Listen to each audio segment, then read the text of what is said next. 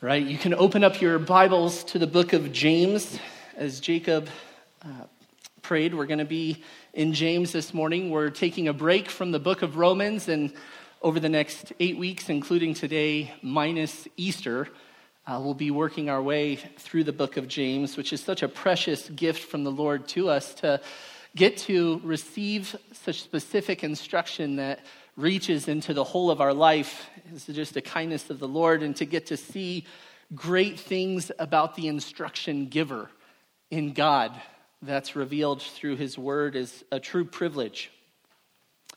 So, this morning we're going to be in James chapter 1, making our way through verses 19 through 27. And I want you to consider something. Have you ever experienced a situation like this where you are trying to give something very good to someone and they had the complete wrong disposition as you were trying to give it to them?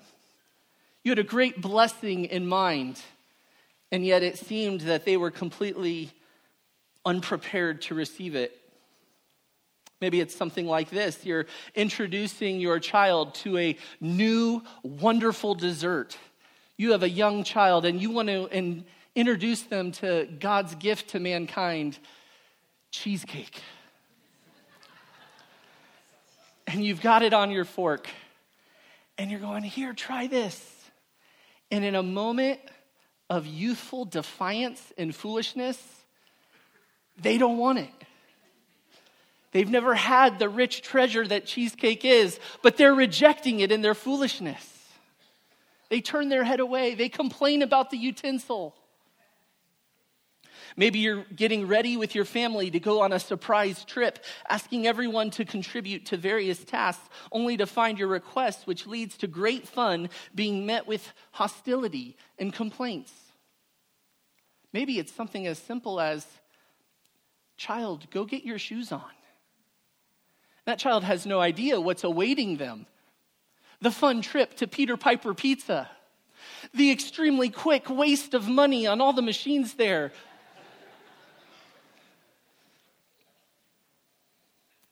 the thought of if, if only you knew what was coming, if only you knew what was in store for you, you would respond so differently. We're going to get a gift from the Lord to us this morning as He actually instructs us regarding the disposition that we should have relating to God's Word. God has an, an immeasurable, rich uh, wealth of care and instruction and encouragement for us in His Word. And it's His kindness that He would uh, give us detailed instruction on how the believer should respond to His Word. We saw last week that James jumped right into this letter with detailed instruction on how the believer should consider trials joy. And what we're going to see this morning is James giving instruction regarding God's word. And James is really going to put forth, as I just said, the, the disposition that the believer should have before God's word. You cannot, you cannot overstate the role of God's word in the believer's life. You can't do it. You can't overstate the role God's word is to have in the believer's life. And James is going to, in great detail, help us understand the disposition that we should have before his word. Let's read together verses 19 through 27. James 1, starting in verse 19, James says, This you know, my beloved brethren, but everyone must be quick to hear, slow to speak, and slow to anger. For the anger of man does not achieve the righteousness of God. Therefore, putting aside all filthiness and all that remains of wickedness, in humility receive the word implanted, which is able to save your souls.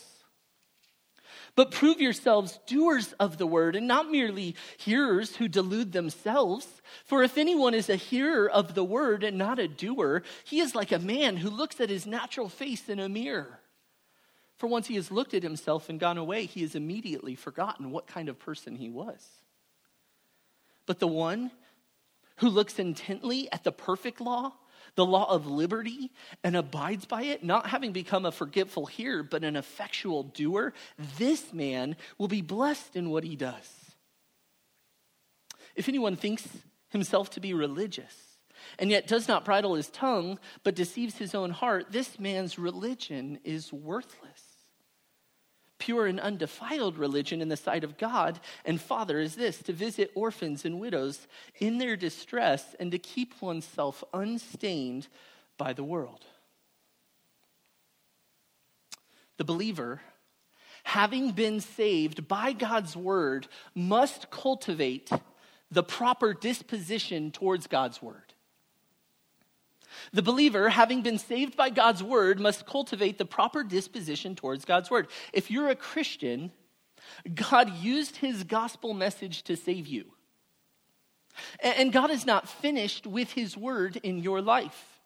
And it is imperative that you cultivate the right disposition before his word. In verse 19, James says, This you know He's connecting his statement in verse 18 to this next, next section that we just read. And look again back at verse 18. He says, In the exercise of his will, he brought us forth by the word of truth, so that we would be a kind of first fruits among his creatures. And then in verse 19, James says this, you know. In the original, James uses one word to communicate this, and it, it carries the notion in this state uh, of a command. He's not simply reminding them that God saved them with the word, but he's instructing them to know this, to continually know this. Know and continue to know that God saved you with his word. This is why the believer who has been saved by God's word must, correct, must cultivate the correct heart attitude toward his word, the correct disposition. Your disposition, what is that? It's the predominant or prevailing tendency of your outlook or mood, characteristic, attitude, which brings forth the correlating action. We must cultivate the right disposition towards God's word. In our passage, we're going to see the proper disposition expressed in three ideas, and I have them for you up there on the, on the screen. It's the proper reaction to God's word, the proper reception of God's word, and the proper response to God's word. We're going to make our way through those three points. And first, we're going to look at the proper reaction to God's word. How should we respond to God's word? Well, what should be our impulse reaction to God's word? Well, we see it start there in verse 19. Everyone must be quick to hear. Uh, the proper reaction to God's word includes first a quickness to hear. James says everyone, and this is a call for all of us to be quick to hear. There is no one who is exempt from this instruction of how we must react to God's word. We must all be careful listeners before God's word. It is to be an intentional receiving of God's word. The believer has a unique resource at his or her disposal that cuts to the heart. God's scripture is so precious to us. It instructs, it equips the believer for every good deed. And our attitude toward God's word must be to where we are quick to run to God's word. It is a privilege to read God's word, to study God's word, to listen to God's word, to have God's word preached to us to have God's word taught to you, to have God's word be on the lips of those who would care for you is an indescribable gift to be embraced and loved. And it is fitting and really the mark of a believer when someone desires to be near to God's word. In this instruction for us to be quick to hear, uh, there's really a warning that there is never a time you should trust an assessment that says, I need less of God's word and more of anything else. What else would there be? And you and I, we, we also must not put conditions on which passages we're willing to listen to in certain situations. In fact, it's prideful arrogance that would respond to God's word with an attitude saying, That passage doesn't apply to me right now. That's the wrong one. They should have brought something different. There is something to be learned and blessed by every page of Scripture. God's word is a means of not only delivering us from evil, but delivering us to glorious, intimate, worshipful fellowship with the living God. How do you view God's word? Are you quick to submit yourself under God's word? Are you eager to want to hear from God's word? Have you intentionally arranged your schedule to enable meditative time with the Lord in his word? Or is God's word an add on that fits into your life when everything else allows for it to do so? To be quick to hear is to be available for it. And this spans really the whole of our life. It's definitely pertains to devotion time. But it's more than that. Have you positioned yourself in life to be around other believers who will bring God's word to bear on your life when you need it? Have you positioned your life to be accessible? Quick to hear, Next, we see a, a proper reaction to God's word includes being slow to speak. Being slow to speak. Do you see that at the end of verse 19? Everyone must be quick to hear and slow to speak. This goes hand in hand with being quick to hear. One who is quick to hear is inevitably slow to speak. You will not be a good listener if you're consumed with your own thoughts, with expressing your own ideas. To be quick to speak will hinder your ability to listen well. Yet to be slow to speak, to be slow to express your own thoughts, is the call for the Christian in response to God's word. We cannot really hear God's words when we're so self absorbed with our own thoughts. And the point here is that you're slow to speak, not that you never speak. Yet your reaction to God's word will be so much more fruitful if you exercise self control in regards to your speech. In addition, your speech will be much more calculated if what you are going to say is thought out and contemplated in light of God's word. The wisdom of God in this is so profound, and, and it is only for our good. Even considering Proverbs 17, even a fool, when he keeps silent, is considered wise. When he closes his lips, he is counted prudent. Proverbs has a treasure of wealth pointing to the reality of being self controlled in your speech. James actually has a treasure of wealth. Speech is found in every chapter of the book of James. Our tongue. We're going to be talking a lot about speech in the coming weeks. Next, we see a proper reaction includes being slow to anger. As James is putting forth the proper reaction to God's word, he instructs us that we are all to be quick to hear, slow to speak, and then at the end of verse 19, slow to anger. The believer is to be slow to anger. The word for anger here is more than just a, a, passing momentary irritation or displeasure, it is a strong, persistent feeling of indignation. It's an ongoing attitude of hostility. And the believer is to be slow to this. And the context is that they are to be slow to anger in receiving God's word. Do not trust or give into displeasure or irritation over God's word. Have you ever felt this way? Something's going on in your life and somebody brings scripture to bear on your life, and you're like, that's touching on something that I just don't want to have touched right now. And it just stews inside of you. Do not be quick to anger. Do not let your anger drive you.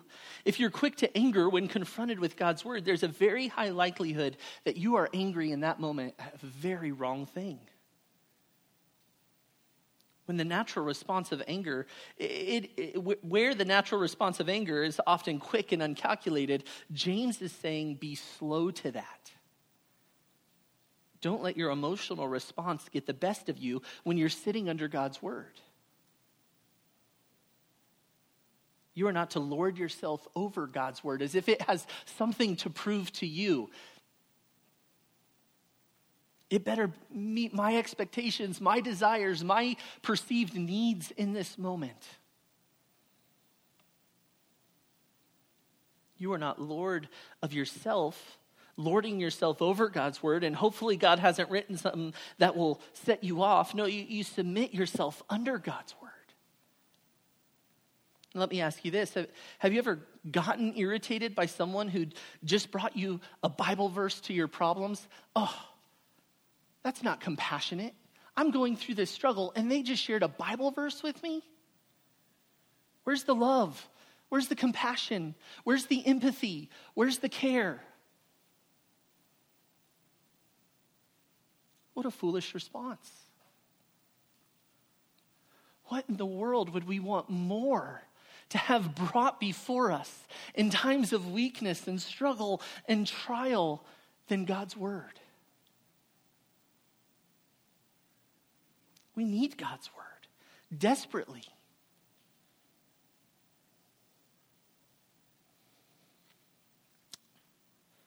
And why should we have a slowness to become irritated or angry? James actually tells us in verse 20. Look at verse 20. For the anger of man does not achieve the righteousness of God. Anger, bitterness, resentment can never serve the cause of Christ. The anger of man in response to God's word does not accomplish what is right in God's eyes. How can you be hostile to the word, which is God's truth, and not be hostile towards God Himself?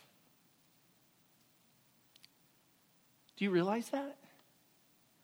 When we are quick to anger, when we have hostility in our hearts towards God's word, that hostility is towards the author. Human impulsive anger stewing in the heart does not accomplish what is right before God. And the believer, having been saved by God's word, must cultivate this proper disposition before God's word in having the right reaction to God's word. The proper reaction to God's word. That was number one. Next, we see that the believer, having been saved by God's word, must cultivate the proper disposition towards God's word which includes, secondly, the proper reception. Number two, the proper reception. We see this in verse 21. Look again at verse 21. James says, Therefore, putting aside all filthiness and all that remains of wickedness, in humility receive the word implanted, which is able to save your souls. Your proper disposition towards God's word includes a, a proper reception. And James addresses two primary, primary areas that will aid you in receiving God's word.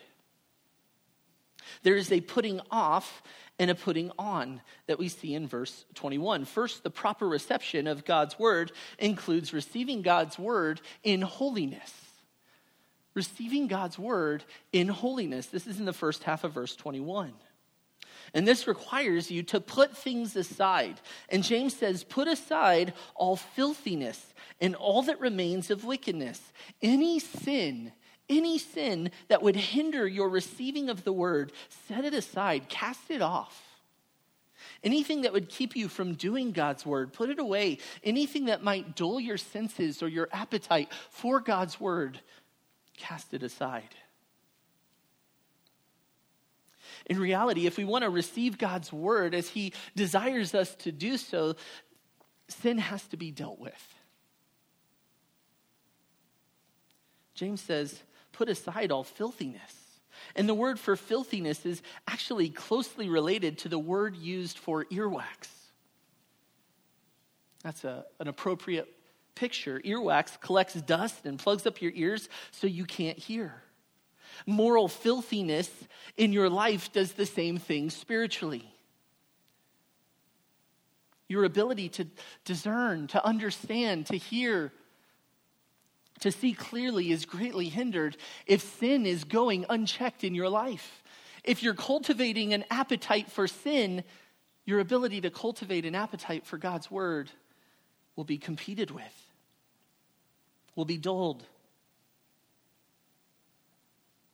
James also says, put aside wickedness. This is just a general term for evil corruption. This is deliberate, intentional sin. This is unchecked wickedness. This is the sin that you love and are unwilling at that point to give up.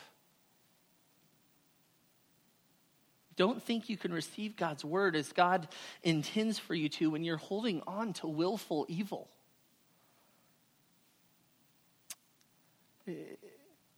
You're only deceiving yourself, you're only hurting yourself. And I'd ask you to consider, even this morning, what sin in your life are you acutely aware of and not letting go of, not putting aside?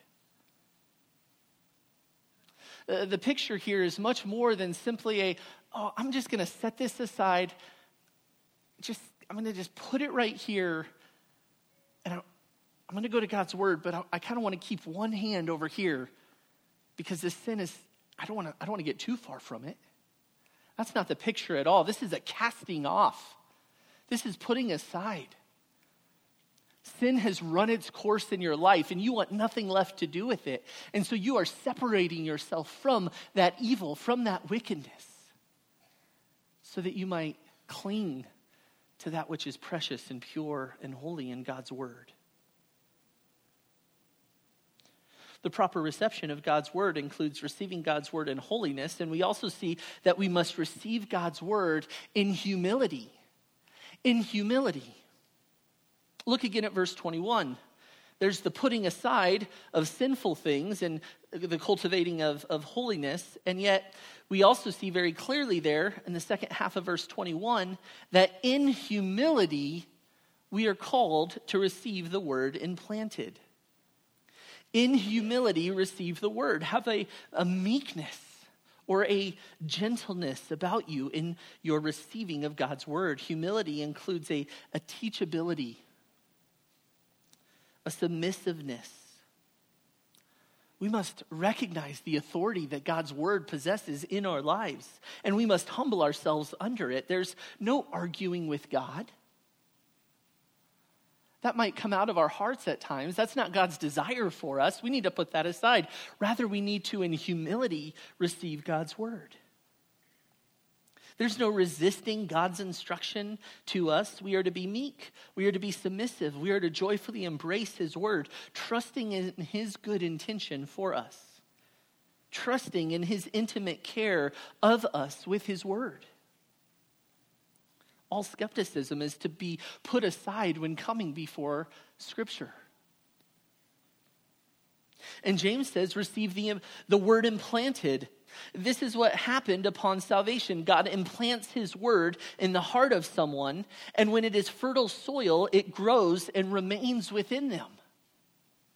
If you're a Christian, you have the implanted word. The preaching of the gospel mixed with faith implanted the word in your heart, and by the Holy Spirit, now God's word is a crucial part of who we are in Christ. And the tragedy of all tragedies is that we would become indifferent toward that which God used to give us life. And James, again, as he did in verse 18, which we saw last week, points to the saving work of God to demonstrate the trustworthiness of what he is saying as it pertains to God's faithfulness.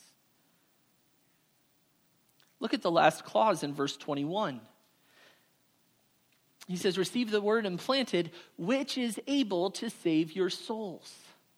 James is referring back to the point of salvation for the believer, but the Word of God not only saves us in a moment, but James is also with it carrying the idea and the understanding that while God's Word saves us in a moment, it brings us on until the fullness of that salvation is experienced. God's word, which is able to save you and to keep you saved and to bring you to the fullness of that salvation in the eternal state. Receive that word in humility. You can receive the Word of God in any situation, trusting wholly in the faithfulness of God to His loved ones, to His children, because this is what can save your soul. This is what has saved you, and this was what will bring you to the completion of that salvation. This is so incredibly comforting to think about. You can trust God You can trust God in His Word and humbly submit yourself under it. And one of your sweetest comforts in that moment of difficulty, humbling yourself under God's Word, is to remember how He's used His Word to bring about salvation in your life and how He uses His Word to sustain you in that salvation until the end. What greater demonstration of God's faithfulness is there than what is found in the gospel? And the word here, the implanted word, is the entirety of God's revelation, but specifically as it pertains to the saving work in Jesus Christ, that God would send his son. That God would send his son to live the perfect, holy life that you and I could never live, that we haven't lived, so that He might make atonement, so that He might die as a replacement, as a substitute in our place, so that we don't have to remain under the condemnation of that sin, so that we don't have to receive the wrath that we deserve in our sin, that God would do this that God would purchase our salvation at the cost of his son's blood. That Jesus would lay down his life so that we might have life eternally. And that he would do it with such completeness so that when God saves someone, it cannot be undone. They are secure and they have the hope of eternity, fellowship with God, worshiping God forever. What a precious, precious reality.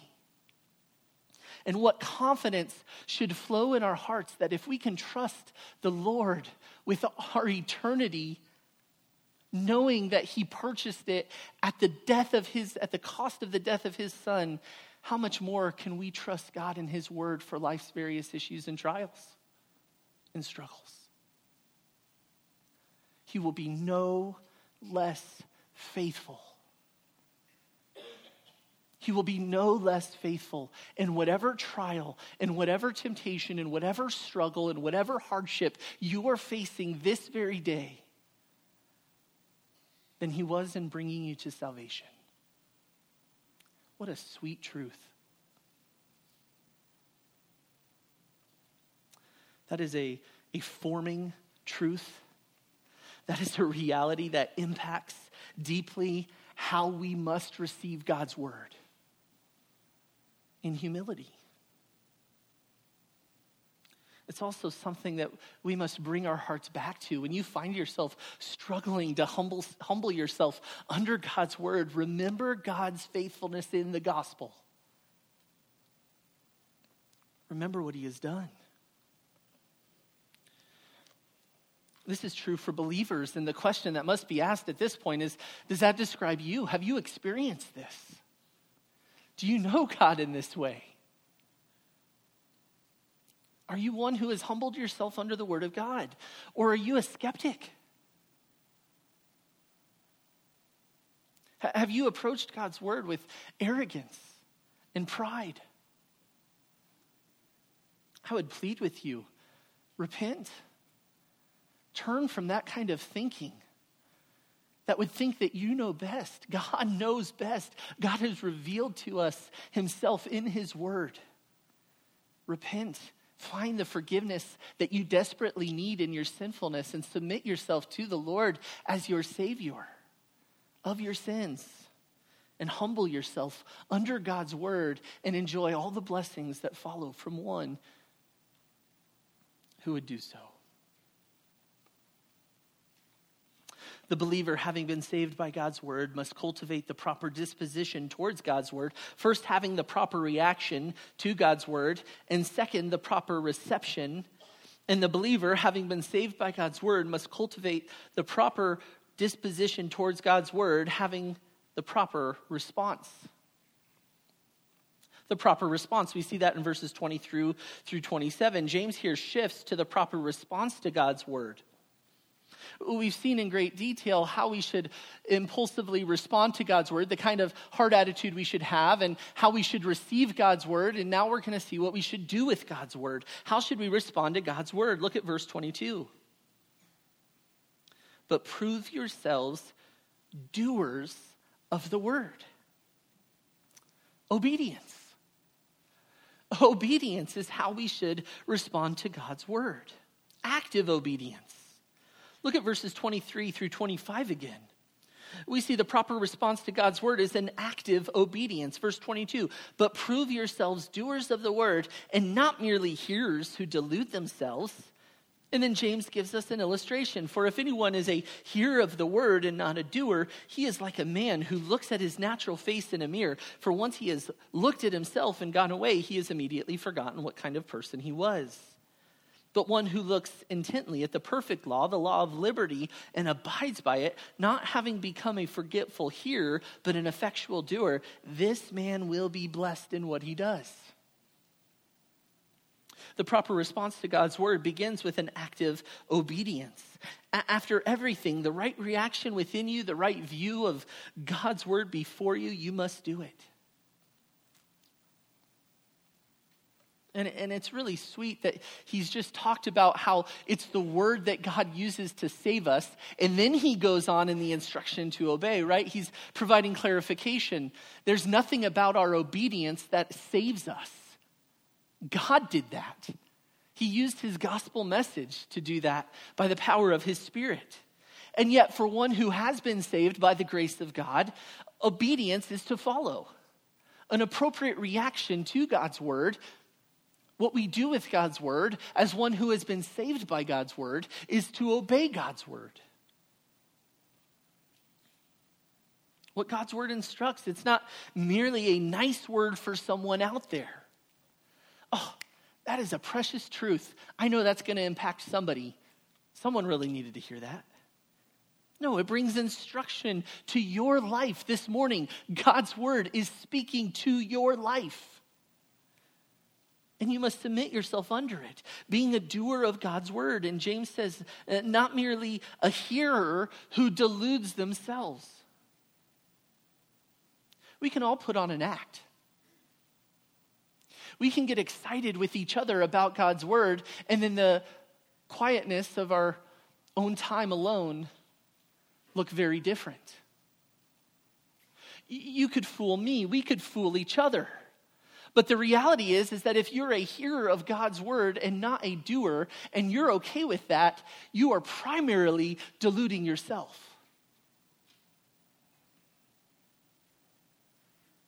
To hear the word and be content to stop there, not actually doing it, is the ultimate self deception. To think you can be saved by God's word, embracing it for salvation, but not for life, is foolishness. It is not enough to simply be excited or enthusiastic about God's truth. You must live it out in your life. A calculated, intentional obedience must follow the hearing of God's word. Do you spend time thinking about this? After you hear the, the preaching of God's word, after devotional time, do you give thought, God, how, how can I intentionally, actively obey whatever instruction might have been found in your word this morning? Sometimes we might not see specific commands in various texts, but there's implications. God, how can I how can I think rightly about you in response to what I've read this morning? How can I pursue holiness vigorously out of love and appreciation and desire for what is pleasing to my Savior?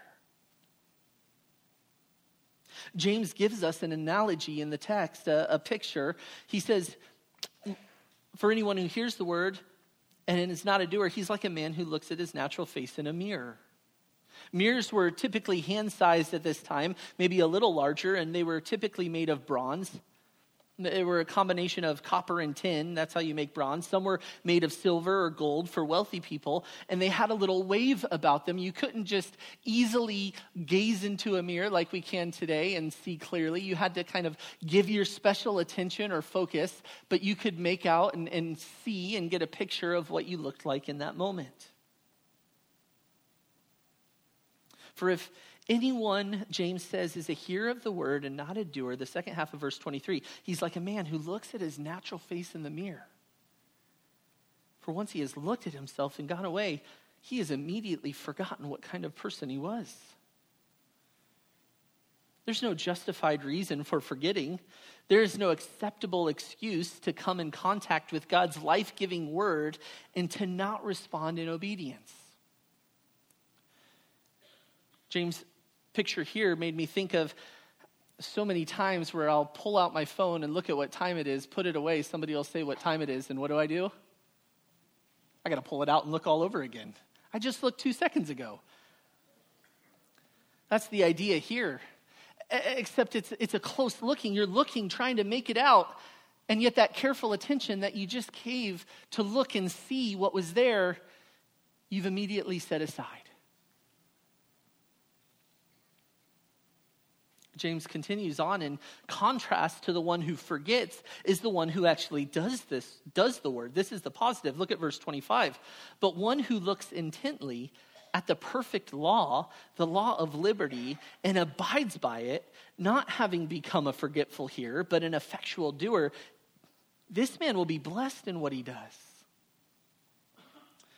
James uses uh, some really sweet uh, verbiage here to describe the Word of God the perfect law and the law of liberty. They're the same thing, but highlighting different aspects of God's Word. The perfect law highlights the, the perfection of God's instruction and, and Word there. There's no flaw in God's Word. Every instruction is calculated and purposeful and for your good.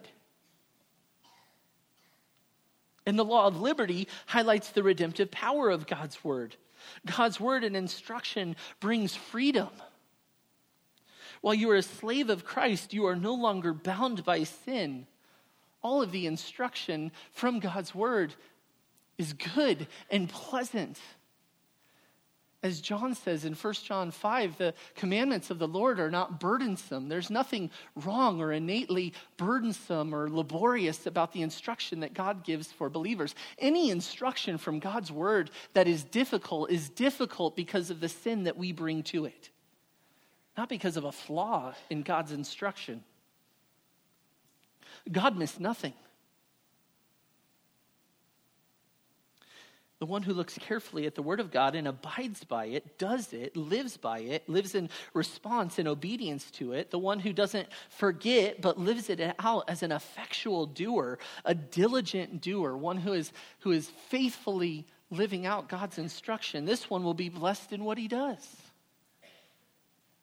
God's blessing results from a believer's obedience to his word. Think of Psalm 1. Blessed is the man who delights in the counsel of the Lord, who, who doesn't live as the world lives. He'll be like a tree. You will experience true joy, true satisfaction, true peace, and progressive sanctification, being made more like Jesus over time when you are obedient to God's word. There is nothing on this earth that, if you do, will secure for you such riches as is described here. The blessing of the Lord. To have true joy, to have lasting satisfaction,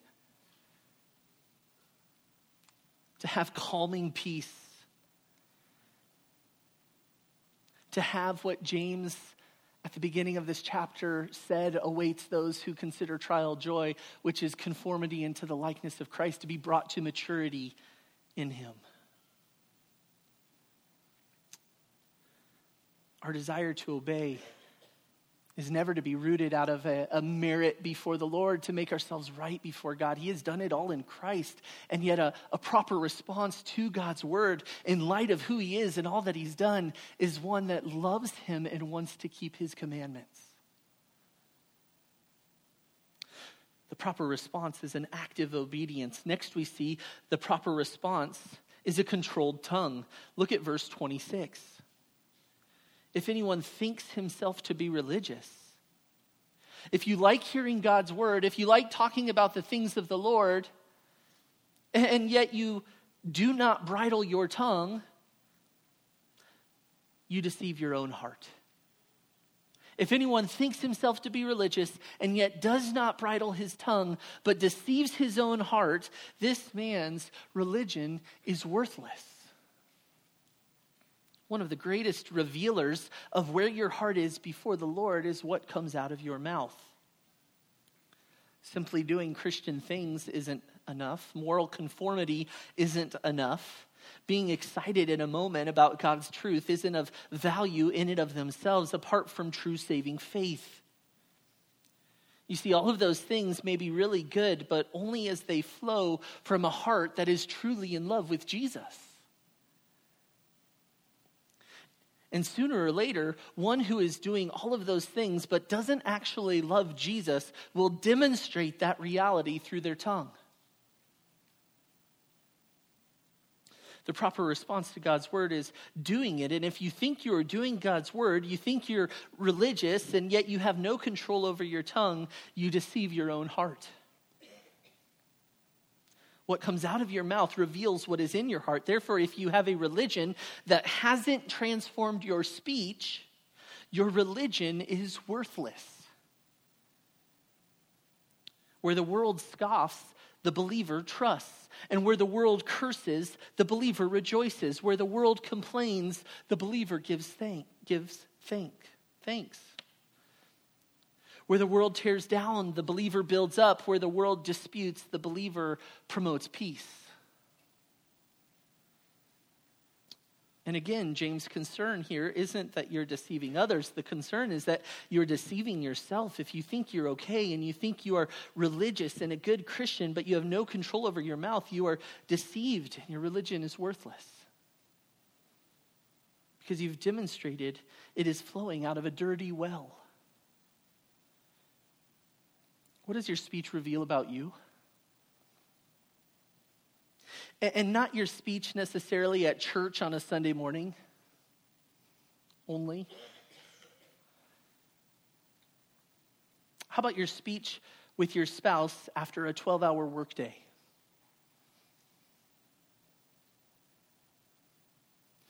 What about your speech with your spouse when the children were up all night sick?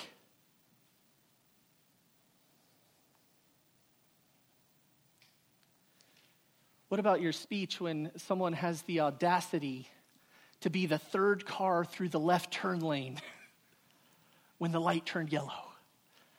There was only two that should have gone.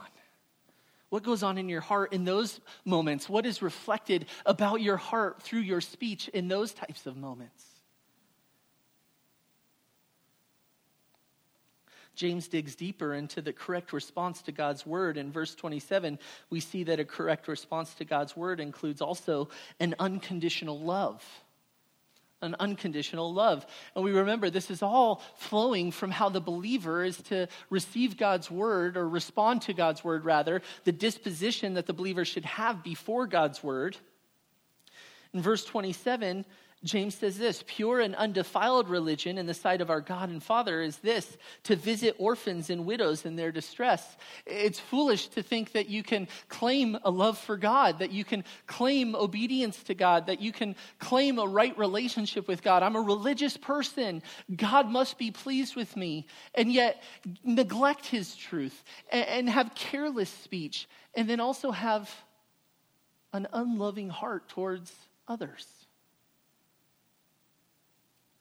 To think you're religious, to think you're right with God, to, to think that your relationship with God and, and with His Word is right, and yet to put conditions on whom you will love just doesn't make sense. In verse 27, James says, pure and undefiled religion in the sight of God and Father, our God and Father, is this to visit orphans and widows in their distress. Pure and undefiled, that is clean and that which is free from cam- contamination. This kind of religion in the sight of God, our Father, which is really all that matters, right?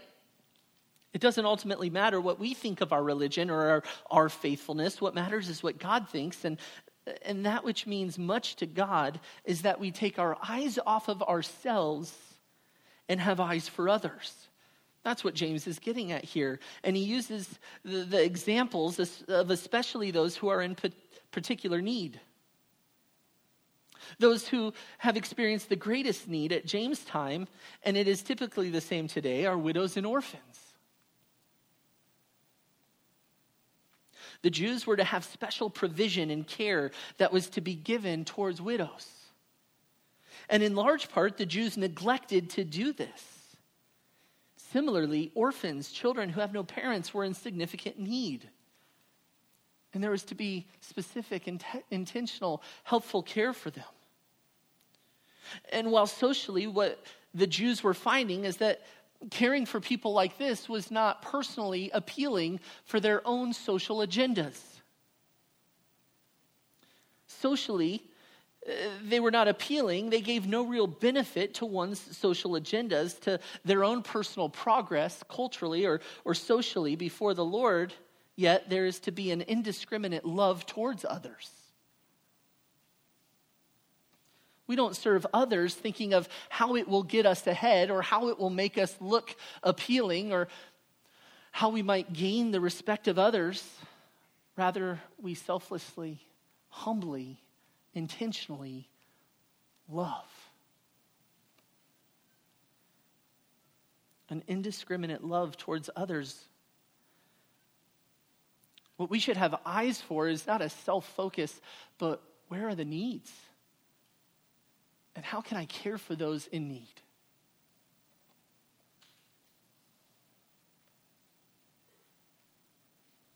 This is a call for Christ like love to be flowing from the heart of every believer. The true doer of the word is one who has an eye for the needs of others and tends to those needs at cost to themselves. James says to visit them, and uh, to visit means to attend to them or to care for them, to watch out for them. And so, for the true Christian, that one is to be characterized by having a pure, loving heart that expresses itself outwardly to those who are in need. You aren't to think about God's word simply in an individual context. Rather, a, a proper response to God's word is where you are cultivating and have an intentionality to help others. And as an elder of this church, where over the last several years we have seen husbands die, a wife die, hardship hit various people's lives, I just want to commend you.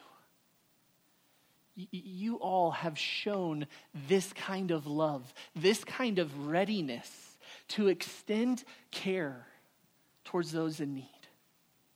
What an evidence of God's grace in your lives. Thank you.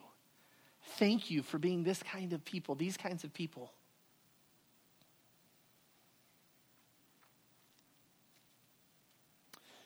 Still good to consider. Are we cultivating, are we pursuing a perpetual, habitual concern, concern for others? Have you sought to position yourself to be ready to be generous to those in need?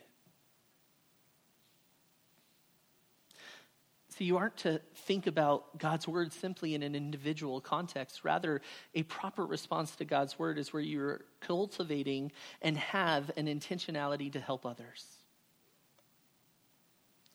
What kind of obligations have you bound yourself to for your own personal sake that keeps you now?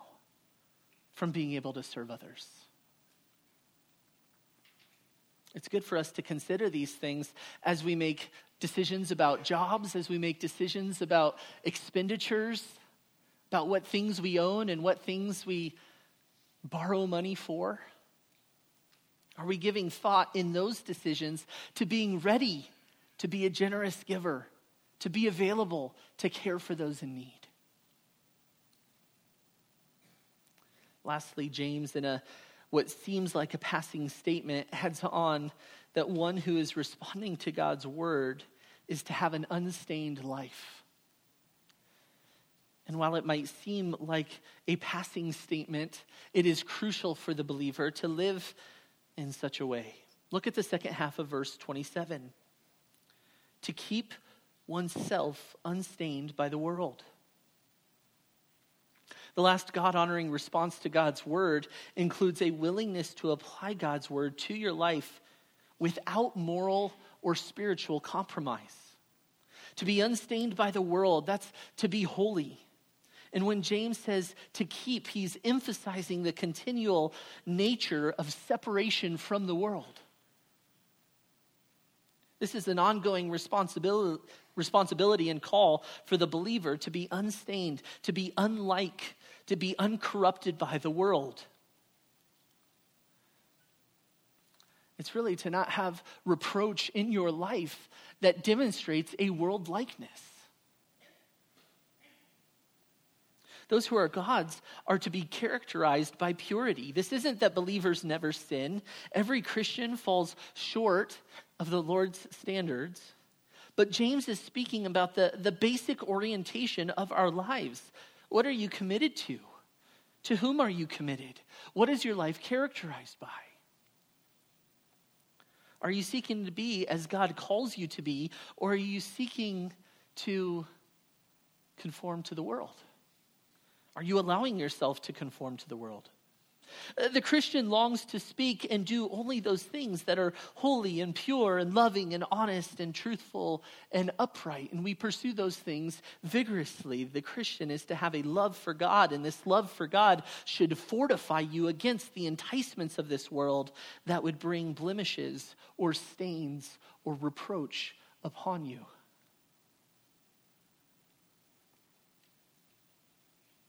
keep oneself unstained by the world. We are to be influencers, not influencees of this world. We are to live set apart lives, holy and pleasing to the Lord. And in light of all of these things, we must consider what role does God's word have in our lives?